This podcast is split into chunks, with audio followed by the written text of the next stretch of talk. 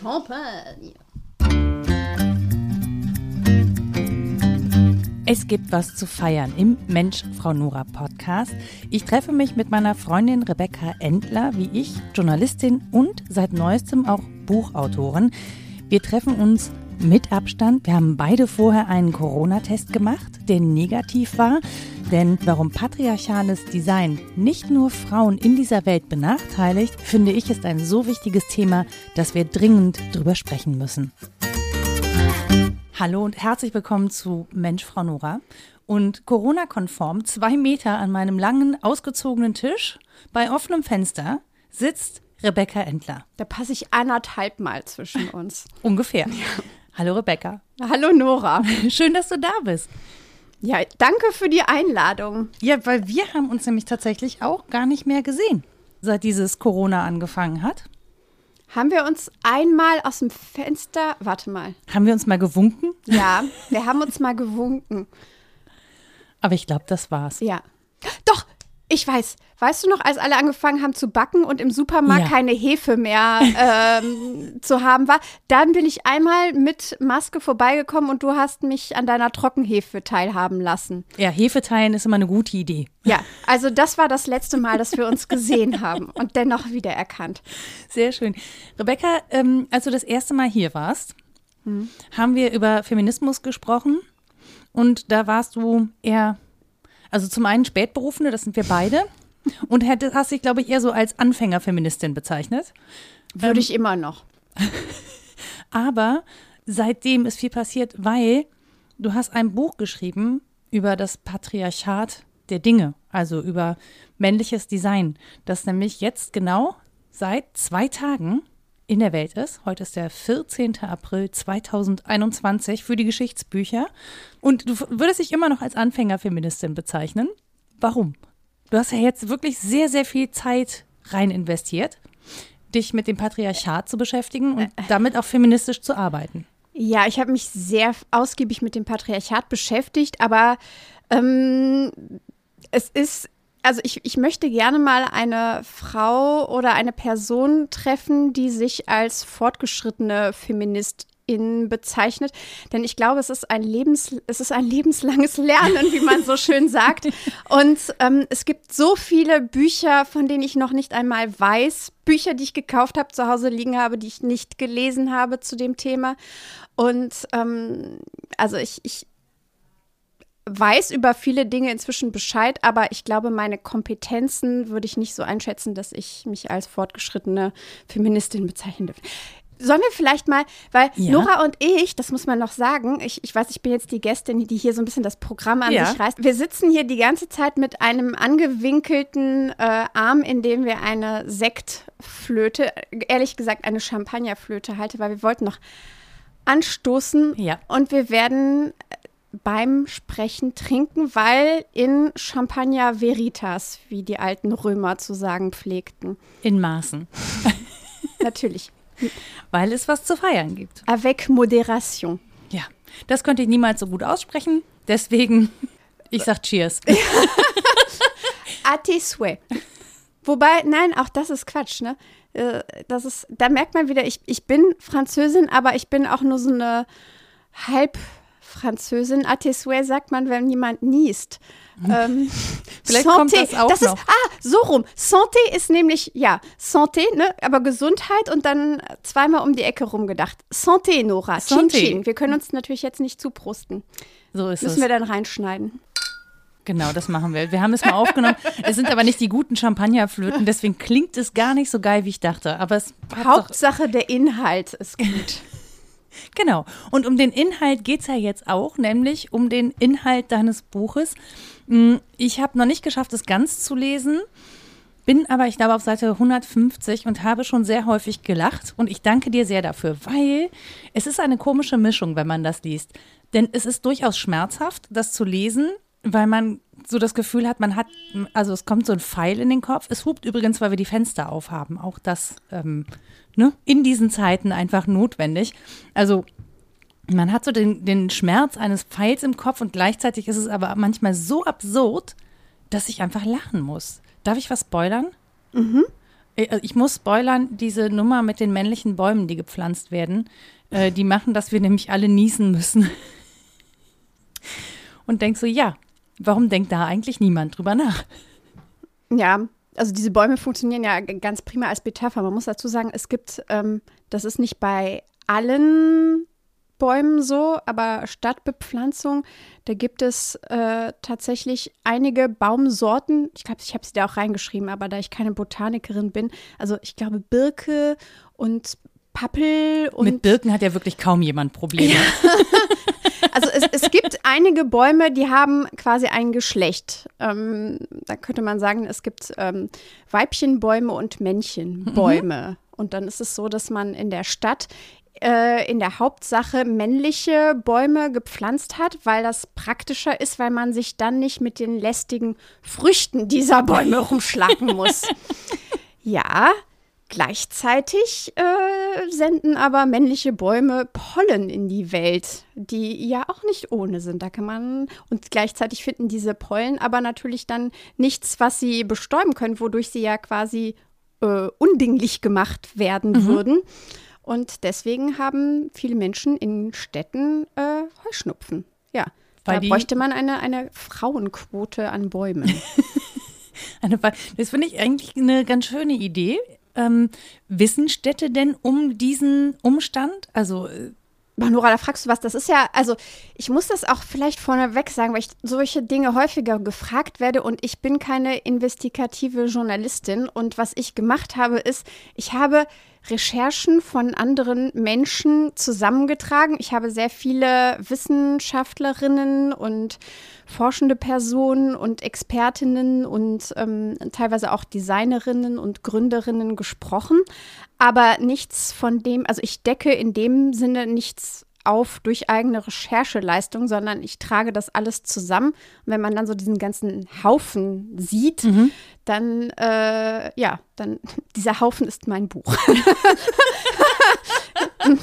ähm, es ist ein wirklich schöner Haufen. Äh, deswegen kann ich auch gar nicht so genau sagen, ob Städte um diesen Umstand wissen. Also diese, diese Recherche hat eine ähm, Journalistin der Taz gemacht und hat darüber eine Kolumne geschrieben.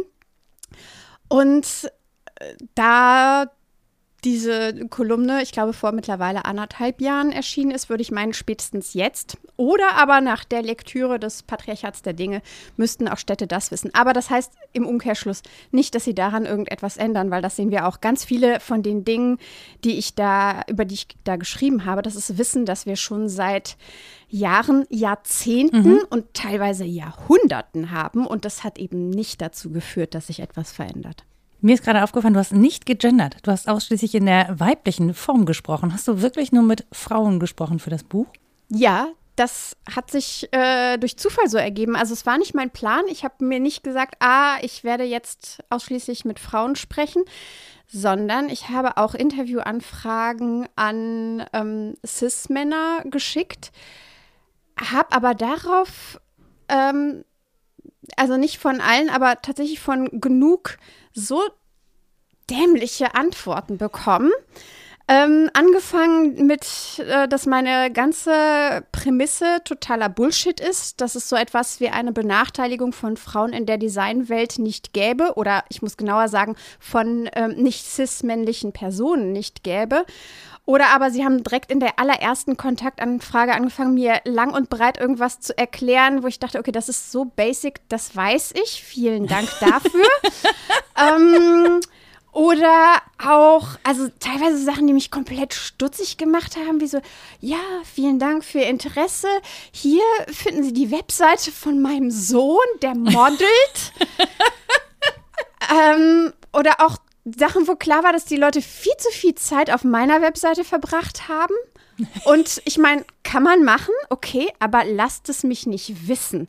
Das ist einfach creepy. Mhm. Ähm, dann hat sich das irgendwann so ergeben, dass ich dachte, es ist viel angenehmer, nicht mit cis-männlichen Personen darüber zu sprechen, weil es dann sehr schnell ums Inhaltliche ging und man hatte gleichzeitig auch so eine Ebene von gegenseitigem Verständnis und Wertschätzung über dieses Thema sprechen zu wollen. Also auch Wissenschaftlerinnen, die in ihrem Forschungsgebiet irgendwie unterwegs sind, ähm, freuen sich ja dann tatsächlich außerhalb ihrer, ihres ja, ihres Feldes mit einer Person, einer Laien wie mich darüber zu sprechen, die dann daran interessiert ist. Und das war die viel schönere Erfahrung. Und dann habe ich irgendwann gedacht, ja, warum sollte ich mir das denn antun, noch weiter äh, irgendwelche Dudes anzuschreiben? Ich muss die ja auch sonst in meinem Job sprechen. Dann muss ich das jetzt nicht in, in meinem eigenen Projekt, ja, weil hier bin ich ja die Königin. Ich kann ja machen, was ich will in meinem eigenen Projekt. Was ich ja total spannend finde, ne? Ich ähm, habe ja mit Rita mal über Spazierengehen gesprochen. Und ähm, mir sind Rückmeldungen gekommen, dass es Männer gab, die eigentlich sehr aufgeschlossen sind und die trotzdem sagen, ja, was soll das denn jetzt? Und damit so nicht richtig was anfangen können, dass es ein patriarchales Design gibt und dass der öffentliche Raum eben nicht für Frauen gestaltet ist. Ähm, und meine Replik ist dann tatsächlich immer, naja, aber ihr müsst mal überlegen, seit wann Frauen eigentlich erst Teil des öffentlichen Raums sind und das ist ja noch gar nicht so lange. Es ist also völlig logisch, dass wir im öffentlichen Raum, wir waren nicht vorgesehen. So, wir haben diesen öffentlichen Raum erobert, mm, aber es ist total logisch, dass da viele Dinge sind, die eigentlich ähm, aus einer männlichen Perspektive designt worden sind und für ein Men also für Männer nicht, weil man die unbedingt bevorzugen wollte, sondern weil es Frauen im öffentlichen Raum schlicht nicht gab. So, ja, aber weil man, also weil man sie nicht bevorzugen wollte, da würde ich jetzt auch äh, sagen, also teilweise. Ja, aber es ist jetzt, also die waren natürlich per se bevorzugt und privilegiert, ja. weil sie im öffentlichen Raum stattfanden, mhm. aber es war jetzt nicht sozusagen eine, ähm, der Gedanke dahinter war natürlich, denen diese öffentliche Welt bequem zu machen. Frauen hat man einfach überhaupt gar nicht mitgedacht. So. Ja, man hat viele Menschen nicht mitbedacht. Also ich muss auch, der Untertitel, der Untertitel ist zwar, ähm, warum Frauen die Welt nicht passt, das war aber so ein bisschen, das lag daran, dass man kein Buch verkaufen kann mit dem Untertitel, warum ähm, allen äh, nicht cis-männlichen Personen die Welt nicht passt. Ähm, ja. Das wäre, wäre, ein guter Titel gewesen, finde ich. Ich habe, äh, ja, ich, das steht tatsächlich im Schlusswort drin, dass äh, ich wollte es ja auch Streifzüge durch, da, also ich meine, Streifzüge ist das ein Kackwort, aber äh, damit die Leute auch ja nicht auf die Idee kommen, ich hätte eine umfassende Enzyklopädie geschrieben, mhm. weil auch das ist es nicht. Ne? Also viel größer als die Menge der Dinge, die in deinem Buch drinstehen, sind die Menge der Dinge, die nicht in dem Buch drinstehen. Das ist mir ja. auch völlig klar. So, aber nochmal zurück zum öffentlichen Raum. Also du hast recht, nicht hinter allen Dingen ist eine Absicht oder steckt zumindest eine individuelle Absicht. Ich mhm. glaube schon, dass ähm, das Patriarchat als Machtinstrument schon eine gewisse Agenda hat und die ist es einfach, bestimmte Menschen aus dem öffentlichen Leben rauszuhalten, mhm. indem man es für sie möglichst schwer macht, sich darin zu bewegen. Also ähm, wenn ich sage, das betrifft nicht nur ähm, cis-Frauen so, dann meine ich damit auch, wir wohnen in Köln. Ähm, der Friesenplatz beispielsweise ist mhm. so ein Ding auf der Webseite der KVB oder der der Stadt Köln steht drauf, dass der Friesenplatz 2023 endlich umgebaut werden soll und mhm. barrierefrei gemacht werden soll. Das Ding ist, als der Friesenplatz gebaut wurde, aber man muss dazu wissen, es ist einer der zentralen Knotenpunkte in Köln. Wenn man umsteigt. Da treffen sich so U-Bahnen und so. Da treffen sich U-Bahnen, also wirklich ein, ein Knotenpunkt ähm, Kölns der verfügt weder über Aufzüge, mhm. also äh, ist wirklich kein einziger Aufzug ähm, darin, noch sind alle Gleise so miteinander verbunden, dass man ohne Gleisüberquerungen von A nach B kommt, mhm. sondern man muss dann teilweise ähm, Treppen oder mhm. Rolltreppen gehen. Und ich erinnere mich damals, als ich noch öffentliche Verkehrsmittel benutzt habe. Ja, lang ist's her, aber ähm, also der Platz ist einfach scheiße. Und ähm, das betrifft natürlich Menschen, die mit Kinderwagen unterwegs sind, aber eben auch äh, SeniorInnen mit mhm. Rollatoren. Das betrifft Menschen, die ähm, im Rollstuhl sitzen und einfach sehr viele Menschen so. Und ich mache viel zu große Bögen, aber ich schlage den jetzt zurück. Auf der Seite der Stadt Köln steht, ja, wir wissen, dass das ein Problem ist. Zu der Zeit, als der Friesenplatz designt wurde, wurden diese Menschen noch nicht im öffentlichen Raum mitgedacht. Mhm. Aber die Tatsache, dass diese Menschen nicht mitgedacht werden, heißt natürlich auch, dass diese Menschen auf dem Friesenplatz nie vorgesehen waren. Ne? Mhm. Also man sieht sie dort ja tatsächlich nicht, aber einfach, weil es ihnen unmöglich ist, diesen Platz zu besuchen und dort umzusteigen. Mhm. Und das sagt einfach sehr viel über gesellschaftliche Teilhabe aus und darüber, wer die Macht hat, sowas zu entscheiden. Mhm. Und ich finde, wenn wir uns der Machtfrage wenden, dann ist die nie absichtsbefreit. Mhm. Ich, ja, ich versuche immer nur so von mir auf andere zu schließen, ähm, weil ich festgestellt habe, dass ich mit sehr vielen blinden Flecken durch die Welt gelaufen bin.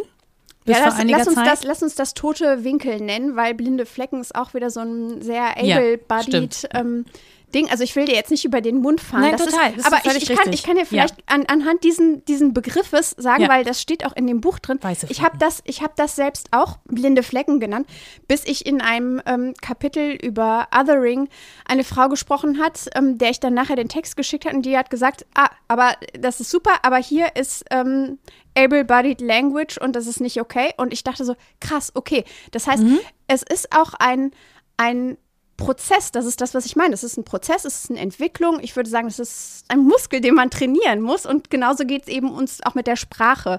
Und das ist ein gutes Beispiel dafür, ähm, für etwas, was wir einfach so gelernt haben. Es ist ja auch eine praktische Metapher, die schön ist, aber im Endeffekt nicht unproblematisch. Und wir wollen keine Menschen ausschließen mit der Art und Weise, wie wir sprechen. Und tatsächlich, finde ich, kann man ja tote Winkel ins Blickfeld rücken. Ja, Also es genau. ist ja nicht unabänderlich so, ne? Nee. Also ich muss ja nur den Kopf wenden oder die Perspektive wechseln und kann damit tote Winkel sozusagen in mein Blickfeld holen.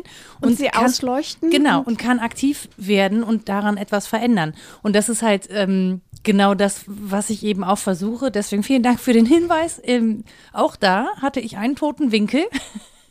Und das sind so Sachen, die entdeckt man halt auch in der eigenen Sprache, weil man eben sich nicht darüber bewusst ist und es sich nicht bewusst macht. Das ist ja auch völlig so. klar. Wir sind ja Aber alle so. Genau. Deswegen bin ich immer, bin ich immer so im, äh, in einer Welt unterwegs, wo ich sage, ob das alles mit Absicht passiert, wenn man damit aufwächst und wenn es für dich selbstverständlich ist und wenn es auch nie in Frage gestellt worden ist, jemals mhm. vorher, ähm, ob man dir dann Absicht unterstellen kann. Nee, das ist die, Unterschied die Unterscheidung, die ich eben machen wollte zwischen der individuellen Person mhm. und ähm, dem Patriarchat. Mhm. Ähm, natürlich steckt selten eine böse Absicht hinter einer individuellen Person, weil die allermeisten Menschen sind nicht böse. Also, ich, ich glaube ohnehin nicht an das Böse. Also, das ist auch wieder was so. Ähm, was konstruiertes. Diese die, ja, diese Dichotomie zwischen Gut und Böse ist, äh, ach, was Böses. ähm, aber, ähm, dass wir alle haben unsere Biases und ich glaube, auch jetzt, nachdem ich mich so lange damit beschäftigt hatte, bin ich alles andere als frei davon und mhm. ich mache auch immer noch ständig Fehler. Und ich habe es auch nicht gerne, wenn man mich korrigiert. Deswegen mein, mein, mein Mitgefühl für eben, du darfst mir auch gerne über den Mund fahren, wenn ich, also, aber ich glaube, dass so eine, dass wenn wir uns das klar machen, das ist auch so ein bisschen mein, mein Appell oder mein Ausblick. Also ich wurde jetzt ein paar Mal gefragt, was, was will ich denn eigentlich? Was wünsche ich mir?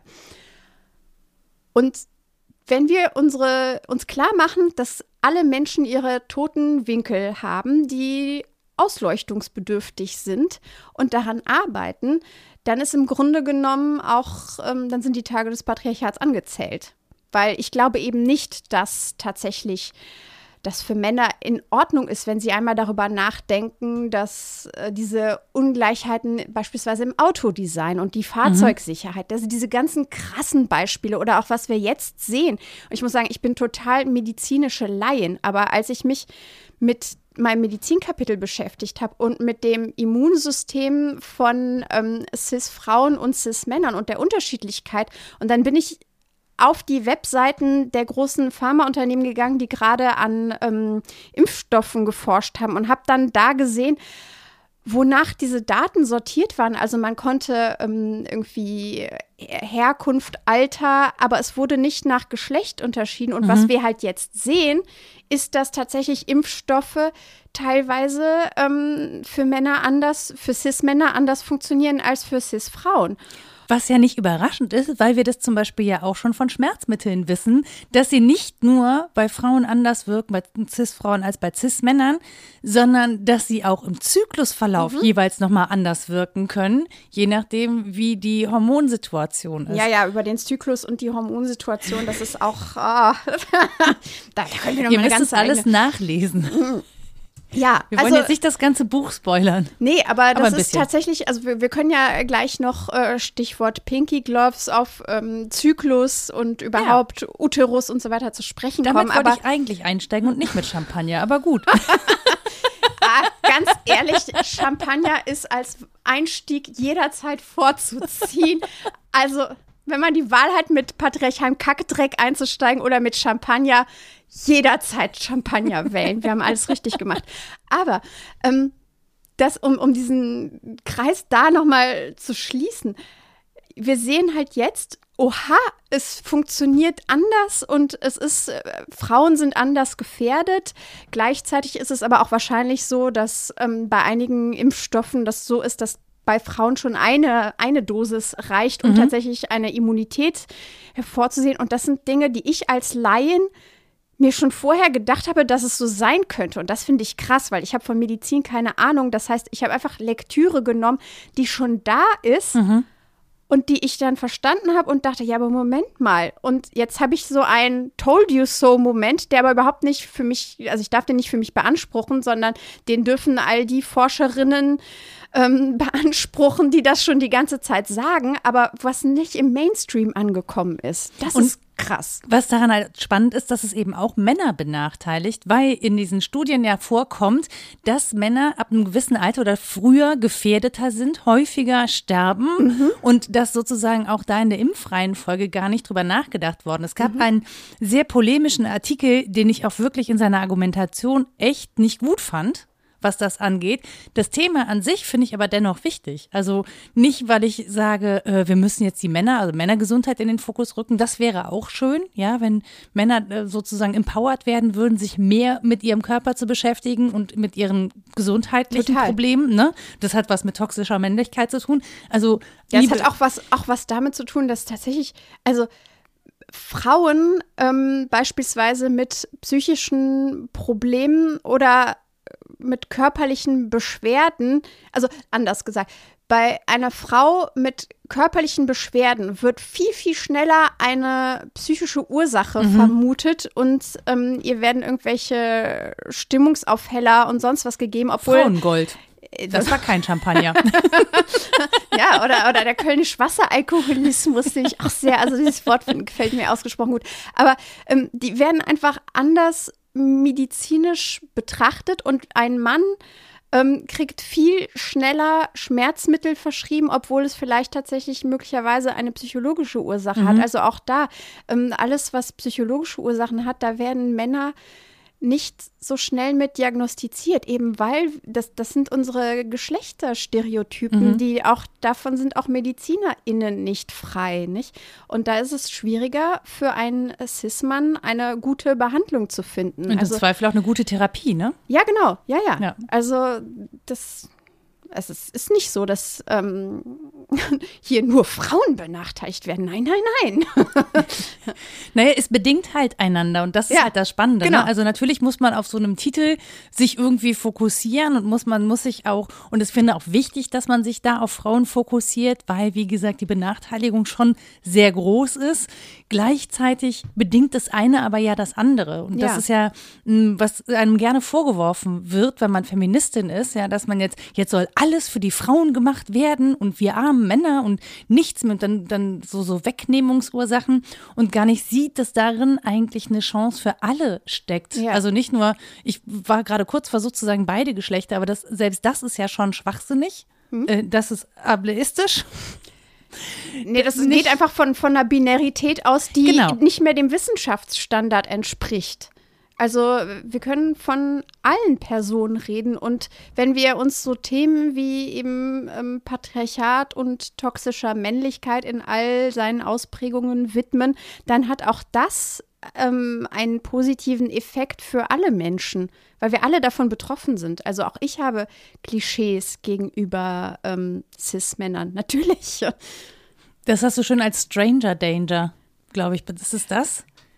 Dieses äh, fremde Männer sind immer eine Gefahr? Ja, also das ist so ein Beispiel, ähm, worüber ich vorher nicht so richtig nachgedacht hatte. Aber das, ich sage immer das Patriarchat, als sei es eine Person. Ne? Aber für mich ist es schon als, als Machtinstrument, hat das sowas von einer, ähm, ja, einer handelnden Person. Vielleicht mhm. nicht Person, aber ja, äh, ein Akteur, wenn man so möchte.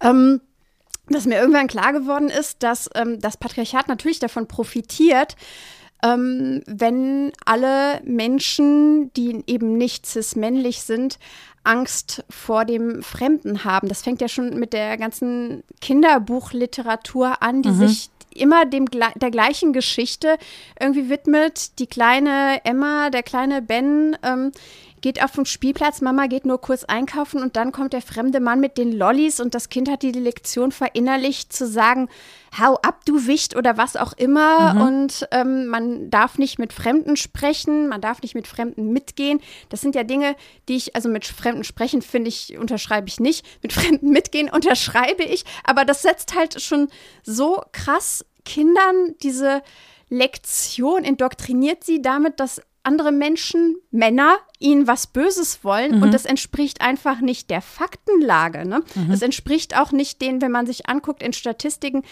von wem Kinder beispielsweise ähm, Gewalt erfahren, mhm. dann ist das eine Person aus dem näheren Umfeld. Dann ist das der Vater, der Stiefvater, der Fußballtrainer. Das ist aber nicht das Narrativ, was in dieser ganzen Kinderliteratur drin mhm. ist, sondern das Böse, jetzt sind wir wieder beim Bösen, mhm. wird externalisiert. Das ist unfassbar praktisch, weil das heißt, die kleine Kernfamilie muss sich gar nicht so sehr damit beschäftigen, dass sie möglicherweise schädlich, also Mutter und Vater gilt ja für beide, mhm. möglicherweise schädlich für ihr Kind sind, sondern es ist immer eine Person von außerhalb. Und ich sehe darin auch, also das fängt bei der Kinderbuchliteratur an, aber tatsächlich auch diese ganzen Horrorfilme, die wir mhm. als Teenies so wahnsinnig gern geguckt haben. Ne? Ich habe nie gerne Horrorfilme geguckt. Was? Nein. Nora. Nein. ich bin ein ganz sensibles Pflänzchen. Ich finde, Horror ist echt nicht mein Genre. Also Psychothriller okay, aber Horror ist echt nicht meins. Also Nightmare on Elm Street. Da weiß ich gar nicht, was ich dazu sagen soll. ja, meine Güte. Nee, also ähm, das ist okay. Danke. Ich, ich, glaube, ich kann noch weiter mit dir reden ähm, aber, aber du weißt, was gemeint ist, oder? Ja. Also es ist halt ähm, so äh, spooky, fremder. Auch tatsächlich, mir fällt wenig, also äh, ja, gut, wir könnten Carrie und so, es gibt schon auch im, im Horror Beispiele von Frauen, die äh, Das war die, die, die, alles angezündet hat, ne? Ja, genau, und die ja so Blut, äh, aber ähm, ja, es, meistens ist es dann doch irgendein fremder Mann, der auch noch gerne quasi als eine Art entmenschlichtes Wesen dargestellt wird, mhm. weil ähm, ja, weil es eben so ein Genre und so eine Angst bedient, die ich gar nicht mal Urangst nennen würde, sondern es ist etwas Anerzogenes. Also wir sind so sozialisiert. Und das ist einfach sehr, sehr praktisch für das Patriarchat, wenn sich Frauen, Kinder und alle nicht cis-männlichen Personen die ganze Zeit fürchten müssen. Ja, und dann auch tatsächlich den nicht so einen großen Bewegungsradius haben. Ne? An der Stelle würde ich ja ganz gerne mal so einen äh, Podcast empfehlen zum Beispiel den Her Story Podcast von Jasmin Lörchner, weil die immer wieder Frauen in den Mittelpunkt rückt, die irgendwie auch zu Zeiten, in denen man das Frauen gar nicht zugestanden und auch nicht zugetraut hat, wirklich krasse Dinge entweder erfunden haben oder große Weltreisen gemacht haben ähm, und Netzwerke gebildet haben, Sachen erfunden haben, die häufig einfach überhaupt nicht in unser Bewusstsein gedrungen sind. Ich bin ihr total dankbar, dass sie das alles ausgräbt und auch in der, in der Fülle präsentiert und aus ausleuchtet und hätte mir gewünscht, ich hätte früher davon gewusst, weil ich irgendwie, und das, das beschäftigt mich auch eben in der Geschichtsforschung, ähm, ich habe mich total gerne mit Geschichte beschäftigt, mhm. als ich klein war, aber in der Schule nicht mehr. Und es liegt einfach daran, weil das nur handelnde Männer waren. Ich mhm. hatte fast keine Identifikationsfiguren. So. Und das finde ich halt, oder da bin ich halt ausgestiegen. Mhm. So. Und das ist total schade, weil man verliert damit ja 50 Prozent im Zweifel. Ne? Das ist genauso, das ist genauso ähm, Vor allem bis auf wenige Ausnahmen unwiederbringlich, ne? Ja, genau. Und das ist so diskriminierend wie so ein T-Shirt, das es mal gab hier in Mathe bin ich Deko. Für, Ja. für Frauen, für Mädchen in Pink. Wo ich so denke, nee, das ist einfach grundfalsch. Also, und Wobei ich in Mathe tatsächlich Deko war. das, das heißt ja auch nicht, dass, ich fände es auch nicht so schlimm, wenn es das als Männer oder nein, als nein, nein, Jungs nein. und Ich, ich finde, ich finde das so, genauso ne? schlimm wie du. Ich habe mir gerade kurz überlegt, dass ähm, ehrlicherweise ich äh, da, dort gar keinen Beitrag geleistet habe, aber auch nicht, weil ich, ähm, ich hatte einfach kein Interesse daran. Aber ich glaube, weil dir niemand die Schönheit dieser, dieser Wissenschaft hat Eben. nahebringen Ja, kann. ja. Ich Und- glaube nicht, dass es per se an dir gelegen hat. Nee, weißt du? es, es lag an Öde Göde. Schöne Grüße. Ähm, mein Mathelehrer Herr Göde, der tatsächlich in der ersten Stunde gesagt hat, ja, also Mathe brauchen alle Menschen, es sei denn, ihr wollt Rockstar oder Schauspielerin werden. Und dann warst du raus. Woraufhin ich und ähm, ein Junge namens Carlos uns äh, genüsslich zurückgelegt haben und gesagt haben, ciao, wir sind raus. Rockstar bist du noch nicht, aber Autorin immerhin inzwischen. ja. Von daher, Ja, ja, passt. Aber ich habe ich Ist die also ich Kalkulation muss, aufgegangen? Kinder, lernt Mathe, weil ich musste im, im Studium krass Mathe nachbüffeln, um meine Statistikprüfung zu bestehen. Also ähm, ja. nein, ich finde auch wirklich, also ich, okay, ich bin ein Nerdmädchen, ne?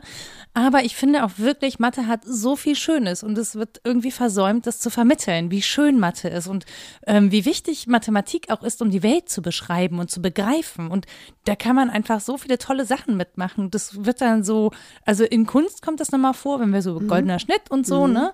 Ähm, aber ansonsten wird das kaum vermittelt. Es geht halt wirklich nur um diese trockenen Zahlen und das ist es halt gar nicht. Ähm, und das hatte ich auch eben im Gespräch mit äh, Gudrun Täter, die Mathe-Professorin ist am KIT in Karlsruhe. Und jetzt in der Pandemie merken wir es ja auch, wie wichtig das eigentlich ist, Ja. das zu verstehen, ne? in, in Grundlagen und wie wenige Menschen das nachvollziehen können. Und, Ähm, und vor allen Dingen, darf ich kurz unterbrechen, bitte. wie früh diese Sozialisation, dass irgendwie Mathe und Technik etwas ist, was ähm, männlich Mhm. kodiert ist, wie früh das einsetzt. Also es fängt ja schon wirklich mit, mit Lego-Technik an und mit dem Spielzeug, was wir ähm, unseren Kindern zur Verfügung stellen, an. Also dieses ganze Gender-Marketing sorgt auch mit dafür, eben, dass diese MINT-Fächer unterbesetzt sind.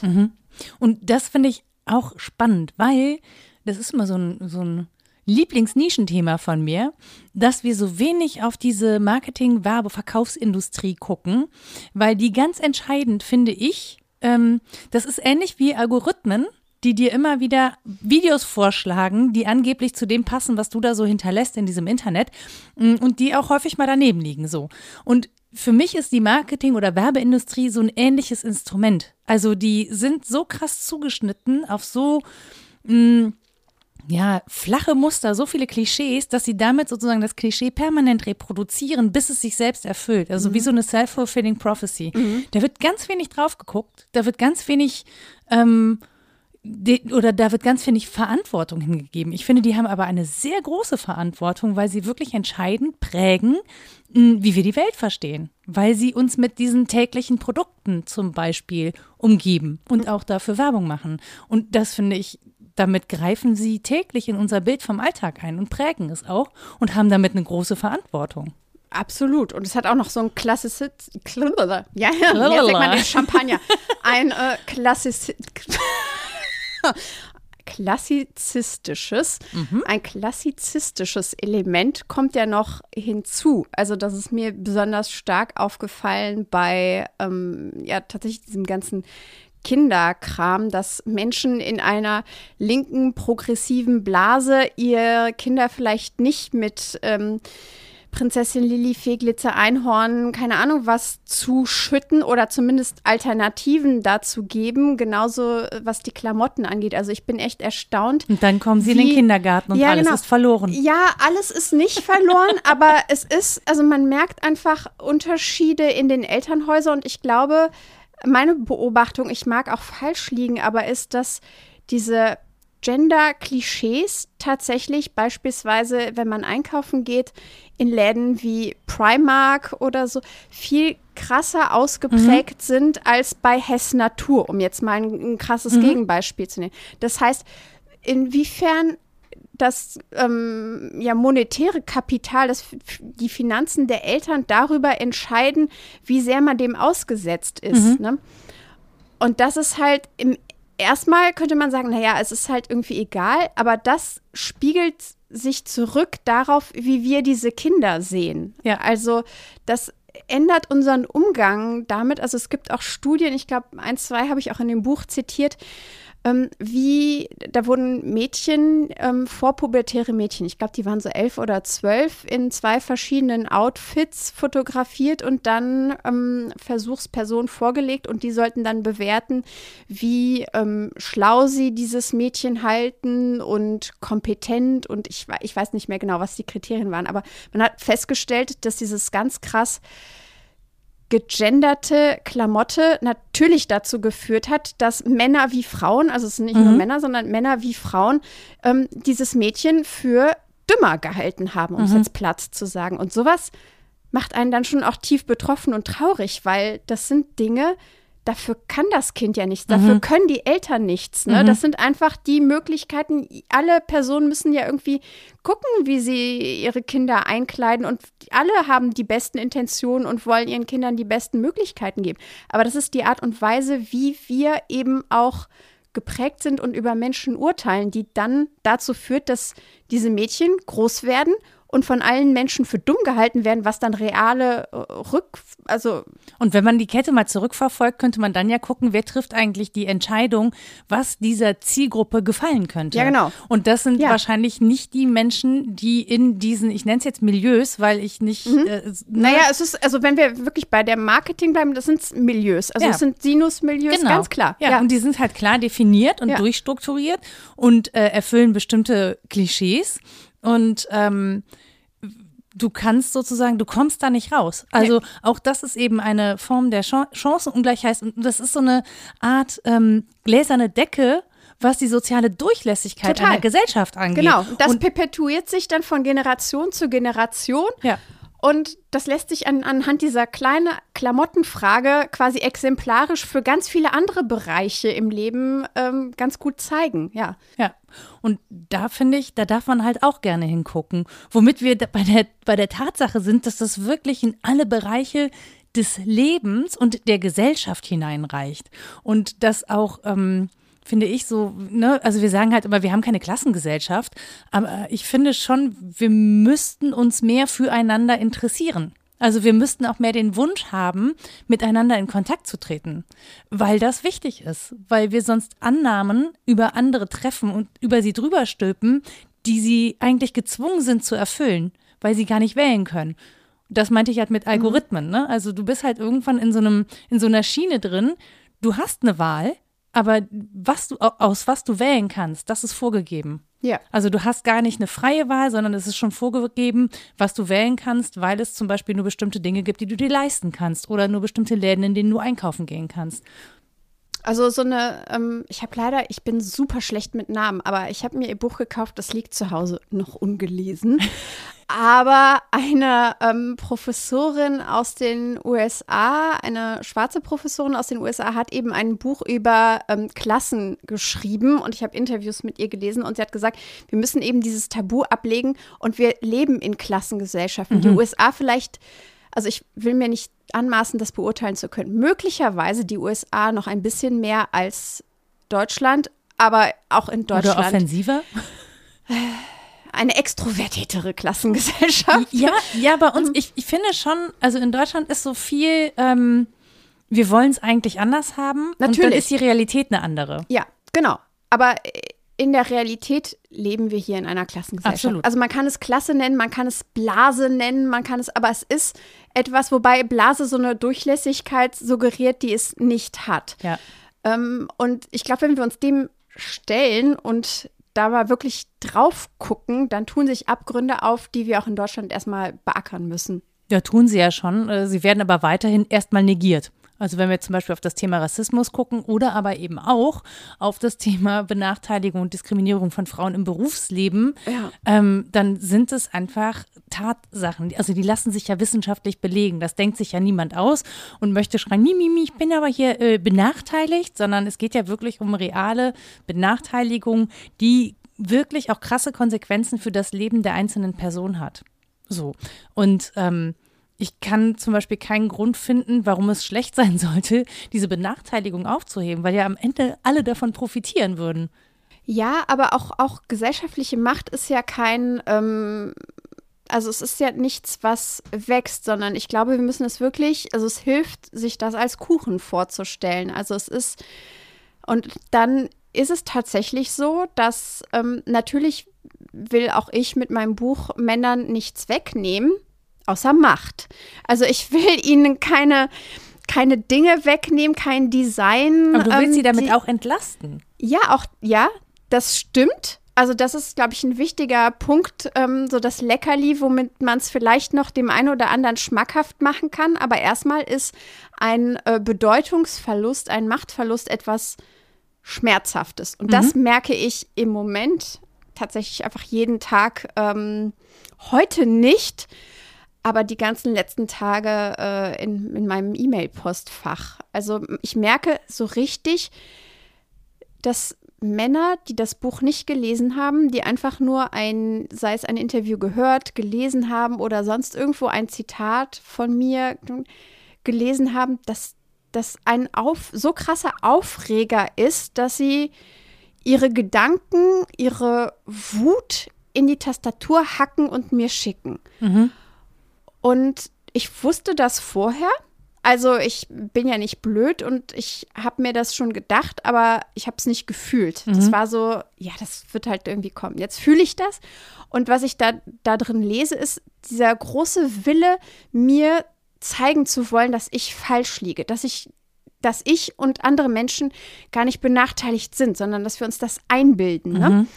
Warum machen die das? Ja, eben, weil ich glaube nicht, also ich glaube wirklich, dass diese Typen nicht genug darüber nachgedacht haben, um zu verstehen, dass es, also wirklich rationalisiert haben, dass es um Macht geht. Männer werden aber immer die so emotional. Fühlen das. Genau. Das ist es halt. Ja. Die fühlen das. Die könnten es wahrscheinlich noch nicht mal als Machtverlust benennen. Aber es ist eine, eine soziale Angst, die umgeht, sobald eine Frau, sobald eine nicht-binäre Person, sobald eine Interperson den Mund aufmacht, eine Transfrau, wer alle Personen, die nicht cis, männlich und dazu auch noch ähm, die nicht vielleicht auch weiß sind, mhm und able-bodied sind, den Mund aufmachen, dann ist es Moment. Dann muss man erstmal beweisen, dass das, wie man ist, eigentlich völlig in Ordnung ist, weil es eben ja mit einem Bedeutungsverlust einhergeht. Ja, das ist so, ein, ähm, so eine Gatekeeper-Funktion, ne? Also ich mhm. bestimme, mhm. wer senden darf. Und wer mir genau. nicht passt, der darf halt nicht senden. Und dann möchte ich das auch eben unterbinden, dass diese Person sendet, weil mir keine Ahnung, weil es mir grundsätzlich nicht, ich glaube, oft ist es nicht mal, dass es nicht passt, was man sagt, sondern dass man nicht um Erlaubnis gefragt hat. Dass man nicht, nicht erst. Ja, oder dass einem die Tonalität nicht passt, ne? Also wenn man irgendwie was fordert oder. Ähm, ja. oder geschweige denn, wenn man irgendwas schnippisch sagt und nicht höflich drum bittet. Oh. Das ist auch so ein absolutes No-Go. Also, ähm, ich würde Sie, sagen, mögen, Sie mögen ja recht haben mit dem Inhalt, aber die Art und Weise, wie Sie darüber sprechen, das geht nicht.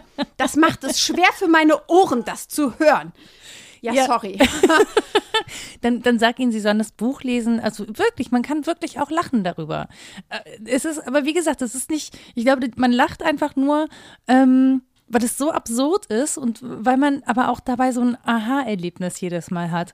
Also wenn man so denkt, so, das ist so absurd, ich kann es mir gar nicht vorstellen, dass es das gibt, aber das gibt es und dann denkt man sich so, das ist. Das ja, ist wirklich total absurd. Es ist ein Galgenhumor, hoffentlich ohne Galgen. Also es, ich, ich, suche noch nach einem besseren Wort dafür, aber. Ja, ja. Ich, ich, ich, finde, es hat was von Erkenntnisgewinn, aber es kommt halt trotz allem mit einer Leichtigkeit und eben trotzdem mit Sinn für Humor. Also es ist nicht eine einzige Anklageschrift gegen das Patriarchat, sondern es, es zeigt halt wirklich auch sehr stringent auf, wo, wo diese Probleme bestehen. Und deswegen finde ich das ähm, trotz der Thematik eigentlich sehr leicht zu lesen mhm. und ähm, kann daraus mitunter, also nicht nur Unterhaltung ziehen, sondern auch so eine, so eine neue Form von Selbstbewusstsein. Ich, Empowerment würde ich das vielleicht auch nennen. Ähm, und es bestätigt einen und gibt einem Worte für eine Wahrnehmung so, man, man merkt ja, dass was nicht passt oder mhm. ne, so. Und oft kann man das eben nicht in Worte kleiden. Und ich finde, das hilft einfach, das in Worte zu kleiden und auch Argumente zu haben, wenn es mal wieder, und diese Diskussion werden wir noch ganz, ganz, ganz, ganz, ganz häufig führen dürfen. Und wir haben es gerade, und du hast es eben schon gesagt, was, du Pinky meinst, Gloves. das Buch wird nicht das Patriarchat abschaffen, Nora? Also, entschuldige, sorry, dass ich an deiner Macht und deinem Herrschaftsanspruch zweifle. Habe ich nicht eben gesagt, ich bin, ich bin die Königin, ich kann machen, was ich will. ähm, Nein, aber wir haben es gerade bei Pinky Gloves gemerkt. Ja. Ne? Also nur für die, die es nicht mitbekommen haben. Ula, sorry, ich habe mich ausgestöpselt. So, jetzt haben wir uns auch noch was angezogen, denn auch das habe ich in meiner Recherche gelernt. Wenn ein Mensch friert, dann äh, geht der Körper in einen Survival-Modus um und dann ist weniger Blut im Gehirn, um nachzudenken und um eloquenz zu sein. Ähm, deswegen immer schön warm anziehen. Ja, deswegen immer schön warm anziehen und deswegen auch in, im Büro, wenn einem kalt ist und die Klimaanlage auf das Wohlergehen von Cis-Männern eingestellt ist, den Mund aufmachen und sagen, hey, sorry, wir Frauen können hier nicht gut nachdenken und es schadet unserer Karriere, wenn wir frieren am Arbeitsplatz. So. So, wir waren kurz bei Pinky Gloves. Ja. Also, das war mh, mm, in der Hö die Höhle des Löwen, die Höhle der Löwen, keine Ahnung, so eine Vox-Serie, wo merkt, man. Wir beide haben keinen Fernseher. Nee, wirklich nicht. Aber da kann man irgendwie so Geld pitchen. Ne? Startups können da so Investoren finden und so. Und da sind zwei der Lion Typen, King gibt Geld für genau, irgendwas. Genau, da sind zwei Typen hingegangen mit einer Neuerfindung, einem pinken Plastikhandschuh, äh, mit dem Frau ihre Menstruationsprodukte oder Menstruierende ihre Menstruationsprodukte sozusagen hygienisch wechseln können, indem sie sie in den Handschuh verschließen. Dann kann man den Handschuh irgendwie ausziehen und dann. Das ist quasi ein Hundekotbeutel für Tampons. Genau, oder das, was wir früher benutzt haben, das, äh, die Umhüllung vom, vom Taschentuch, so Päckchen. Genau. So. Ähm, es gibt viele Möglichkeiten, das zu entsorgen. Ich brauche keinen Handschuh dafür. So, das Ding ist aber, auf der, man hat auch noch einen zweiten Handschuh ja, damit man hygienisch das nächste Tampon, was auch immer, einführen kann. Ach, das wird mit zwei unterschiedlichen. Ja, ja, es sind zwei Handschuhe immer dabei. Rechts und links, weißt du? Ich weiß nicht, ob die beschriftet sind. Also ein Produkt, das pink ist, weil wir Frauen mögen alle pink, das wissen yes. wir. Und ähm, es hat einen berechtigten Shitstorm gegeben, weil unter anderem auch angegeben wurde, dass die Herren das erfunden haben, weil sie ähm, die Menstruationsprodukte in den Mülleimern nicht ansprechend fanden, weil die auch Geruch haben und was weiß ich. Ich kenne tatsächlich einen Mann, der das immer die Mumu-Tonne genannt hat. was ein gleichermaßen lustig und sorry, aber widerwärtiger Begriff ist. Also ja, auf jeden Fall. Ähm, es hat einen berechtigten Shitstorm gegeben, deswegen. Wobei ich sagen muss, wenn Frauen Shitstorms machen, ist es mitunter trotz allem lustig. Also es haben sich viele Frauen empört, aber es sind auch wirklich ähm, geile Sprüche bei rumgekommen. Also es wurde nicht, oder ich habe wenig gelesen, dass persönlich irgendwie beleidigt wurde und dass diese Typen einfach nur durchbeleidigt wurden, sondern es wurde wirklich sachlich, wenn auch hart, kritisiert, dass das einfach nicht in Ordnung ist, was da losgeht. Mhm. Und du hattest heute noch ein Gespräch darüber, mhm. das wir verlinken können bei SWR 2. Und du darfst gerne trotzdem sagen, was dein Rant war. naja, also SWR 2 ist ja ein Kulturradio, deswegen habe ich das schon alles in, äh, wie ich finde, ganz ordentliche Worte gepackt und nicht ganz so krass gerantet, wie wir das hier, wo wir komplett unter uns sind, äh, machen können. Niemand hört uns zu. Aber, also, es, ich würde das in zwei Kategorien packen. Das eine ist, dass die Tatsache, dass zwei Cis-Dudes sich sowas überlegen und dann mindestens ein dritter reicher Cis-Dude Sack sagt, geil, dafür gebe ich euch Geld, ne? Das ist im Grunde genommen das, was man ganz häufig im Kapitalismus und in der sogenannten freien Marktwirtschaft sieht, nämlich dieses Gender-Marketing und das führt dazu, dass Frauen angenommen werden, mhm. Fantasiefrauen, anstatt echte Frauen zu befragen. Ne? Mhm. Und das führt dann zu solchen Produkten. Also diese die Pinky eigentlich ein Problem der Männer lösen und nicht ein Problem der Frauen. Die lösen ein Problem der Männer und ich würde sogar behaupten, die lösen ein ausgedachtes Problem. Mhm. Also da, da löst der Markt ein Problem, was er selbst erfunden hat, um dann zu sagen, ah, wir haben dafür eine Lösung. Das macht der Markt ja ganz gerne. Genau, das macht der Markt ganz gerne. Ähm, und das ist halt, sorry, und gerade im Anbetracht der Tatsache, dass ich weiß nicht, ob in der Folge oder in dem Jahr davor. Ich, ich Nee, habe vor diese zwei- Sendung vor nicht zwei geguckt. Jahren gab's Vor diese zwei Jahren, genau. Diese Gründerin von. Oya, die äh, Periodenunterwäsche, was ja nun wirklich ein, ein nachhaltiges und ich weiß es aus eigener Erfahrung, sehr gut funktionierendes Produkt sind, Mhm. ja.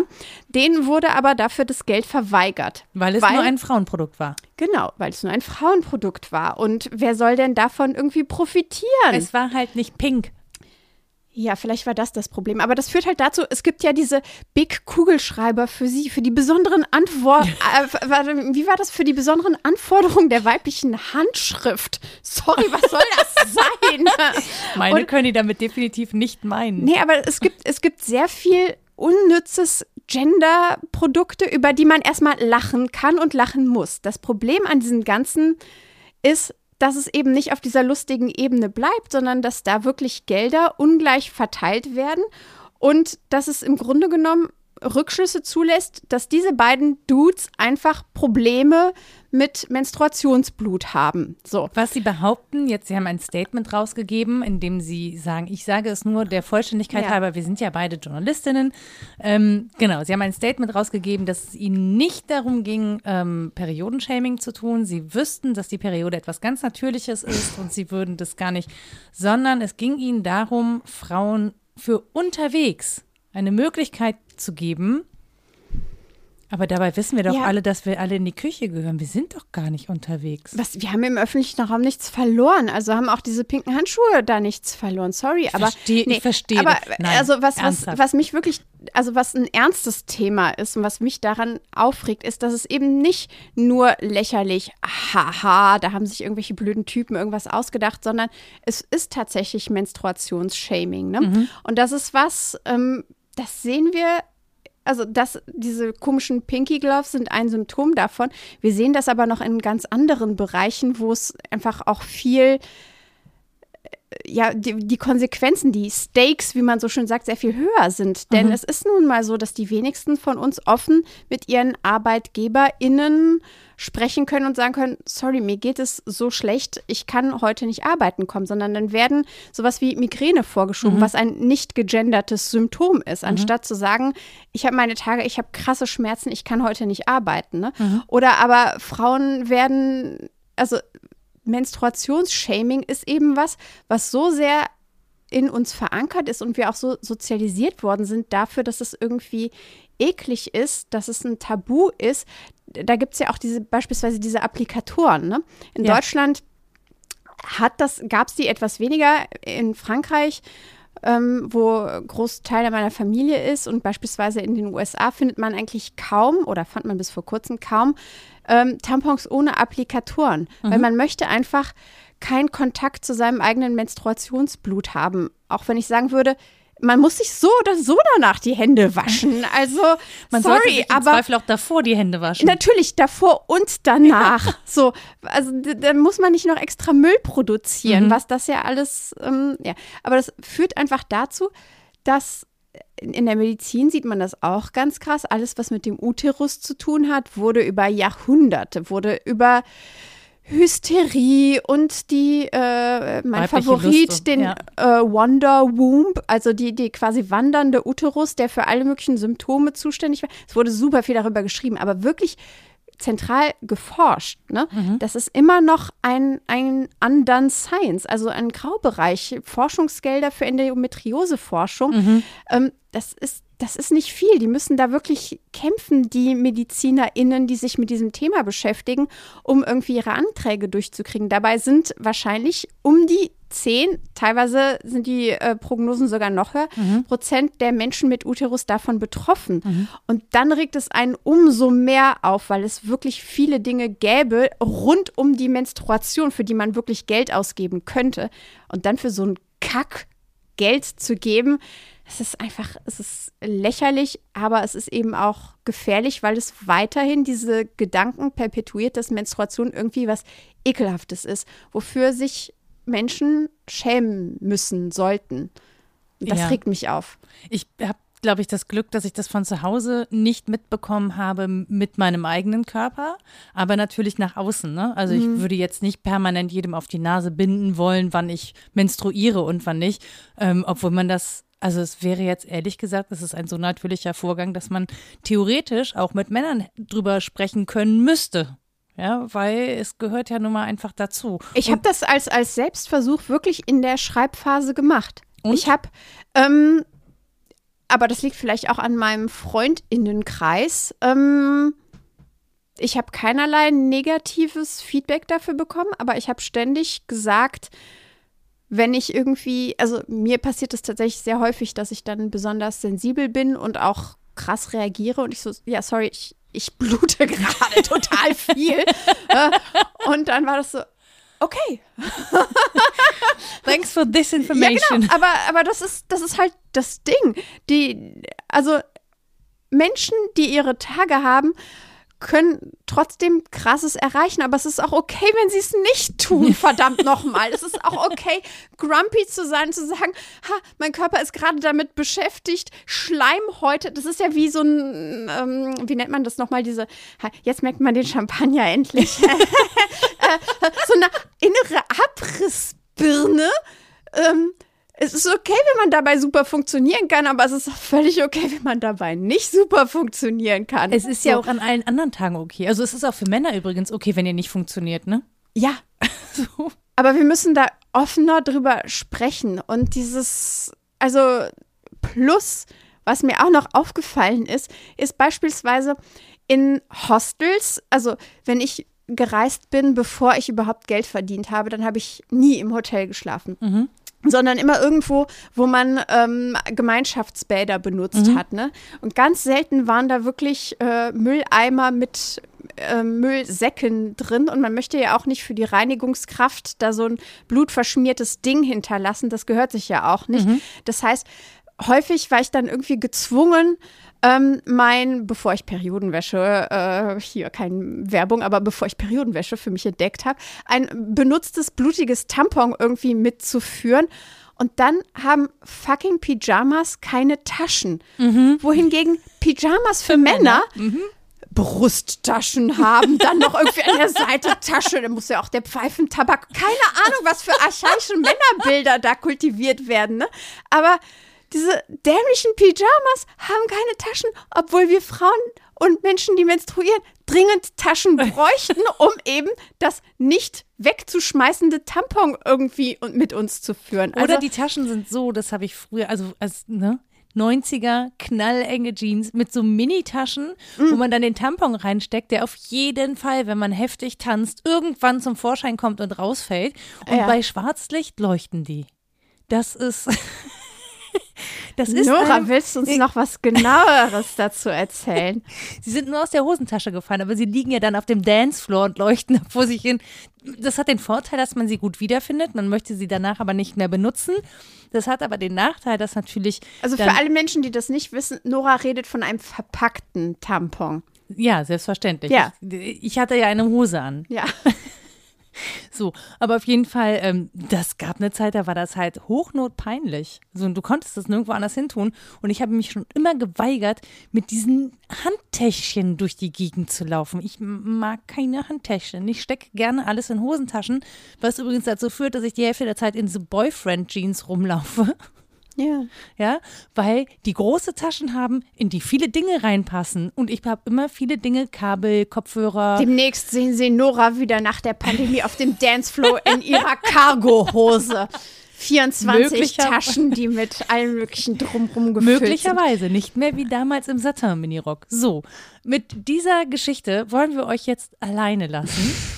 Rebecca, vielleicht hast du ja noch eine kleine Aufgabe für HörerInnen. Also ich meine, außer dass jetzt dein Buch lesen, das ist eine Werbeveranstaltung. Es tut mir leid, aber es ist auch wirklich, es ist mir eine Herzensangelegenheit, ähm, weil es mich betrifft als Frau in dieser Welt.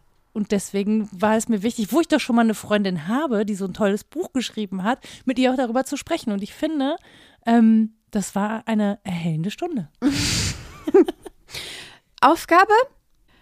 Äh, Menschen da draußen, macht eure Mathe-Hausaufgaben, egal was ich gesagt habe. Und sprecht über eure Menstruation. Ja, bitte.